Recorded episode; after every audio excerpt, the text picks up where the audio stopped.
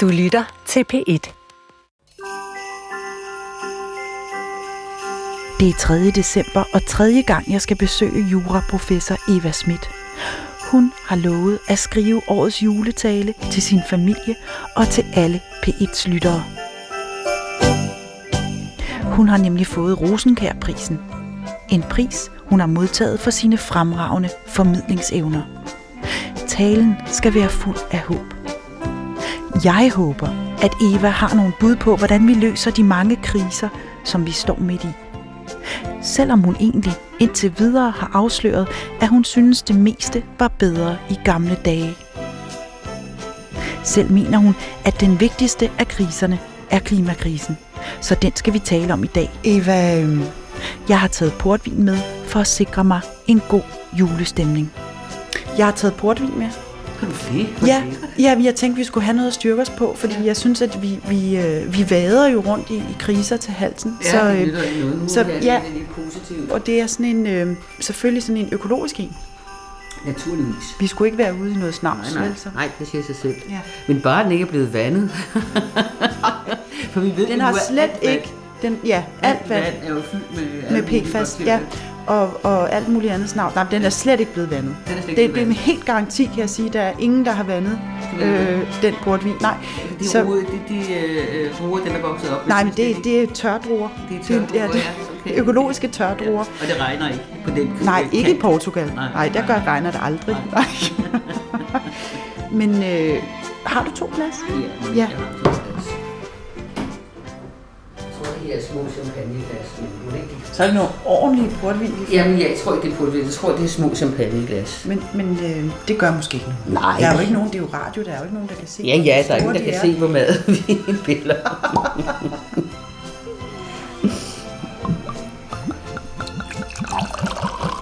Det er fint, det er fint, det er fint. Eva, du er jo selv sagt ikke klimaekspert. Du er en øh, bekymret borger, du er en bekymret mor og mormor øh, og farmor. Men hvis du nu alligevel skulle trække på din faglighed i den her sammenhæng, kan du så se, at juraen kunne være et værktøj til at forpligte nationerne på tværs af de nationale grænser til at indgå en eller anden form for bindende aftale. Altså et værktøj, man kunne bruge til at, at stramme skruerne, om man så må sige. Altså, der findes nok ikke rigtig et internationalt værktøj, fordi øh, verden består jo af en masse uafhængige stater, og alle de uafhængige stater har jo hver deres ret til at indgå aftaler. Og aftaler er jo typisk ikke, netop ikke juridisk forpligtende, men netop politiske aftaler om det ene og det andet. Fordi en juridisk forpligtende aftale forudsætter jo ligesom, at der er nogen, der kan sætte magt bag og kræve den gennemført. Og det instrument har vi jo simpelthen ikke, og jeg kan ikke rigtig forestille mig, hvordan man internationalt skulle opbygge et instrument, der ligesom kunne forpligte staterne. Ja, for det ville så kræve, at man havde en form for international politistyrke, der kunne komme efter dem, der ikke overholdt aftalen. Og det har man ikke. Det har man ikke, og det tror jeg heller ikke kan skabes med, med, med nogen mening. Altså det er klart, at FN kan jo sende nogle styrker ud, som typisk er sammensat øh, af, af folk fra forskellige lande, men de er jo ikke...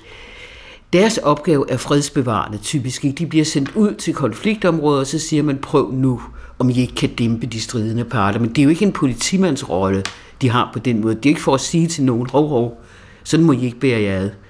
Øh, så, og jeg tror ikke, jeg tror ikke, man med mening kunne, kunne skabe det. Jeg tror egentlig, den eneste mulighed er, i virkeligheden er den eneste mulighed jo, af menneskeheden, af folket, at vi siger til vores politikere, nu skal der altså ske et eller andet. Ikke? Det er jer, der står for det der. Og det, det er jer, der kan, kan træffe de aftaler, der gør, at det her på en eller anden måde går i orden. Skål. Altså, nu, kan, nu har der jo været den klimakonference, og, hvor man så er blevet enige om at lave en fond der, øh, der kan hjælpe de lande, der er hårdest ramt. Øh, men man er ikke blevet enige om, om en ny aftale omkring øh, udslippet af CO2 og sådan noget. Og det synes jeg jo nok er meget, meget uheldigt, fordi den fond, altså for det første, ved vi jo ikke med sikkerhed, øh, om, om øh, landene vil bidrage, og hvis de vil bidrage, hvor meget de så vil bidrage med. Øh, det kan godt være, at der er nogle forventninger og nogle forslag og sådan noget, men det er jo ikke givet, at der kommer ret mange penge i den fond. Det er det ene. Så kommer det næste spørgsmål. Hvem skal så have de penge, der kommer i fonden? Skal det være de oversvømmede områder? Skal det være de tørkeramte områder? Og hvad er det for, hvordan skal man hjælpe dem? Skal man hjælpe dem med at sende nogle eksperter, eller, eller hvordan skal vi, skal vi hjælpe dem med, at de kan uddanne deres egne til at, at øh, bekæmpe de øh, følger, der er klimakatastrofen? Eller, eller hvad, skal vi, hvad skal vi egentlig gøre? Det er, jo, det er jo meget, meget uklart. Der er en fond, og nogen skal, skal øh, have glæde af den, og det er de lande, der bliver hårdest ramt. Ja, ja, men det er jo meget flimsy, ikke? Øh, der kan jo blive tusinder af diskussioner om, hvem skal bidrage, og vil de bidrage, og vi vil først bidrage til næste år, og, og så videre, og så videre, ikke?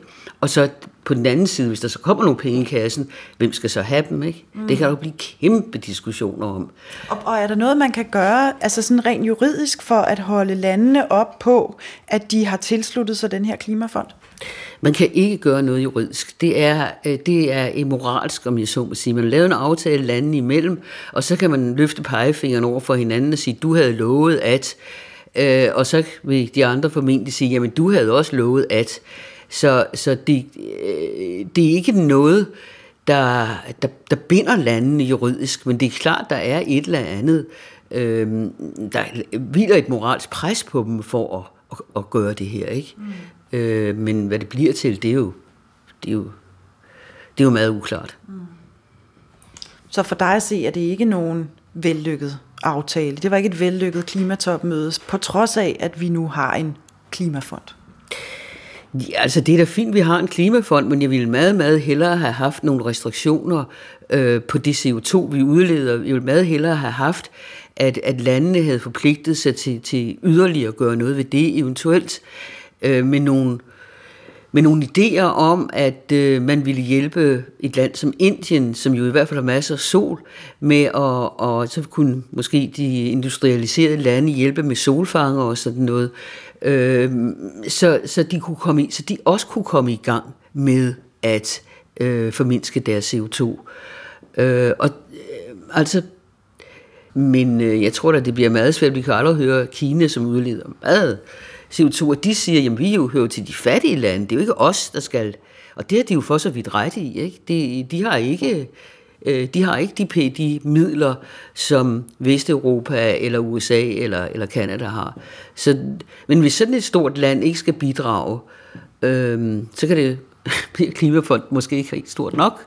Øhm, så bliver det en lille bitte klimafond. Så bliver det en lille klimafond, og til gengæld en meget stor flok lande, der mm. gerne vil, vil have hjælp fra klimafonden. Ikke? Mm. Så ja, altså et eller andet sted synes jeg, det er et sølle resultat, man har nået frem til. Når man tænker på de udfordringer, vi står over for, øh, som, som, menneske, som menneskehed, om jeg så må sige, for over vores overlevelse på den her planet, mm. øh, så synes jeg nok, det er det, det, det, er meget, det er meget sølle, det man når frem til. Mm. Men det kan godt være, at først sker noget den dag, New York bliver, bliver oversvømmet. Og den dag behøver ikke at ligge så langt borte. New York ligger lavt, ikke? Øhm, så. så. Så den dag FN-bygningen kælder i hvert fald står under vand? Ja, ja, den dag, der forestiller jeg mig i hvert fald, at amerikanerne vil vågne op til død og sige, hør, det her, det går jo ikke. Og det vil jo også være et wake-up call for, for, tror jeg, mange andre politikere rundt omkring i verden, så man om sider tager det her højtideligt. Men du kan jo se, du kan også se med vores egen valgkamp, klimaet var med bevares, men inflationen var trods alt vigtigere, ikke? Mm. Øh, og det, det forstår jeg jo godt for den almindelige dansker, der slås med, sine, med, med, med at få penge til at og, og, og slå til og sådan noget. Men et eller andet sted, så er det andet jo vigtigere. Mm. Men Eva, altså, øh, mens at vi så øh, venter på, at de politiske ledere skal komme til enighed om øh, at gøre noget, hvad skal vi mennesker så gøre i mellemtiden? Ja, vi skal lægge pres på politikerne. Der er jo ligesom ikke andet, man kan gøre, øh, end, end, at, end at bede de, der leder landene om at gøre noget ved det her. Og det mener jeg, altså der er det os, jordens befolkning, der skal sige til politikerne, nu går I altså i gang. Også os i Danmark skal, det skal sige til vores politikere, vi var også i gang. Det kan jo ikke nødvendigvis sviner mere end, mere end, det er rigtigt, vi har udviklet en masse ting, vindmøller og solenergi og alt muligt, men, men vi sviner stadigvæk øh, mere end mange andre lande. Så, så vi, vi, øh, vi skal virkelig også i gang med at gøre noget ved det der. Og der kan man sige, så kommer sådan noget som energikrisen jo som sendt fra himlen. Fordi nu lige pludselig, så begynder vi at spare på energien, og det gør vi jo, fordi vi kigger på vores regninger. Øhm, og det kan man sige er jo lidt sørgeligt, at det er det, der skal til. Men det hjælper jo alt sammen, og det er jo fint nok, at vi begynder at tænke på at spare på energien i hvert fald. Men, men det synes jeg da ikke, man taler så meget om. Det positive ved energikrisen. Ikke? Altså, at vi faktisk øh, er nødt til at spare og skrue ned alle vejene og forbruge meget mindre. Det, ja. det kunne vi da godt tale noget mere om. Det synes jeg også godt, man kunne. At det trods alt... Øh, Ligesom i sin tid med, med coronakrisen, det gjorde jo også, at vi ikke fløj så meget i hvert fald. Så der var jo nogle, nogle, nogle, nogle ting, der skete, som var godt for klimaet. Øh, og, og nu, energikrisen er jo utvivlsomt også godt for klimaet. Ganske vist betyder den jo også, at nogle af de øh, olie- og kulværker osv. rundt omkring nu nu bliver de ligesom sat i, i spil igen, og det er naturligvis det er naturligvis ikke godt. Men generelt må man jo sige, at øh, alle er optaget af, hvordan kan vi spare på energi. Det gør vi i vores egne husholdninger. Det gør, øh, det gør øh, virksomhederne rundt omkring, fordi det er jo også kæmpe udgifter for dem med alle de der ting. Så pludselig begynder man jo at tænke på, øh, på en anden måde. Og, og der, altså julepynt for eksempel, ikke? er det virkelig nødvendigt at oplyse gågaden 24 timer øh, i, i øh, jeg ved ikke, halvanden måned? Øhm, eller kunne man måske, hvis man egentlig skal oplyse den, så kunne det måske bare være de mørke timer, hvor folk stadigvæk er ude, hvad ved jeg, mellem 15 og 24 eller sådan noget, hvis man nu absolut vil beholde den julepynt. Men der er jo nogen, der går foran. Hotel D'Angleterre siger, vi, vi laver ikke julepynt i år. Og det synes jeg er fint, altså. Det kan vi jo godt undvære. Jeg ved ikke, hvor tit du tager ind og kigger på Hotel Dangterre. men, men, men selvfølgelig har det da været, hvis man tilfældigvis kommer forbi og tænker, nej, hvor er det flot, ikke? Og vi er magasin og sådan noget. Men vi behøver det jo ikke. Vi kan jo godt leve uden det. Specielt hvis det nu hænger sammen med, at vi holder op med at købe nye julegaver, men kun køber genbrug, så skal ja. vi jo slet ikke i magasin, og så kommer Nej. vi slet ikke derind. Nej, det er rigtigt. så er det helt overflødet med deres julepynt. Det er du fuldstændig ret i. Ja, tingene hænger sammen, når ja, man først begynder at kigge det på dem. Det. det er fuldstændig rigtigt. Okay, øh, men øh, Eva, så noterer jeg, at menneskeheden bør gå sammen ja. om at presse politikerne til at skabe en forandring. For der findes ikke et simpelt juridisk juridisk bindende værktøj, vi kan bruge. Sådan. Au, der fik Klimafonden det glatte lag af Eva Schmidt. Den indvarsler efter hendes mening ikke spor håb. I det hele taget findes der ikke et smart værktøj til at forpligte verdens politiske ledere til at handle. Ikke andet end moral. Den har de ikke. I stedet ser de ud til at bruge deres krudt på at opruste og bekrige hinanden. Jeg skal lige love for, at vinteren kommer. Og der kommer ikke engang lys på Hotel d'Angleterre i år. Så hvordan skal det nu blive jul?